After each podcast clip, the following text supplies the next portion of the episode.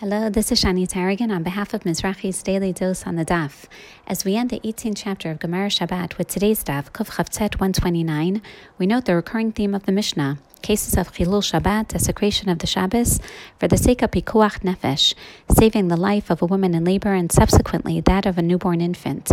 The Gemara explains the circumstances for which we desecrate the Shabbat for a woman in labor, beginning with the halachot of Kol Zmancha Kever Patuach as long as her kever, her womb, her uterus is open, followed by other halachot where nistam kever, once her womb is closed.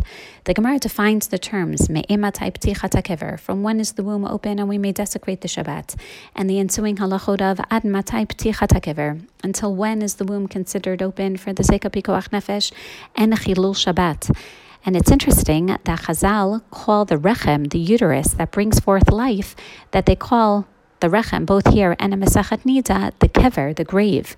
This is based on a pasuk in Yirmiyahu, who curses the day he was born and regrets that he did not die in the womb. Yirmiyahu Paracha pasuk Yud Zayin, Asher lo motatani mi Rechem, vatihili imi kevri, verachma haratolam. Hashem did not kill me from the womb, and so my mother would have been my grave and her womb with me always. He continues, Lama zamirechem yatati, larot amal, biagon, biachlu, beboshet yamai. On the one hand, while the fetus is inside the womb, he's not breathing on its own, and thereby, to a certain degree, it's not yet alive. Once it's born, it leaves its pseudo grave, a miraculous tchiyat the woman in childbirth is simultaneously in danger of losing her own life and potentially is bringing forth new life. And this theme continues as we see ad matai ptichat until when is the womb, her grave, considered open, three, seven, or thirty days? Tosfot explains these are various sets of laws that correspond to the three stages of her recovery, as Chachmei Naharda maintain.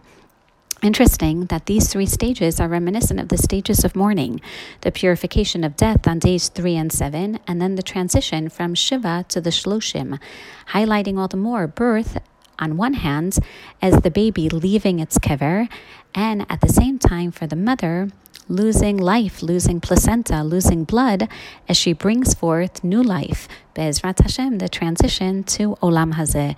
As she gradually, physically, and emotionally recovers, Halacha takes into account her various physical, emotional, psychological needs to ensure her survival.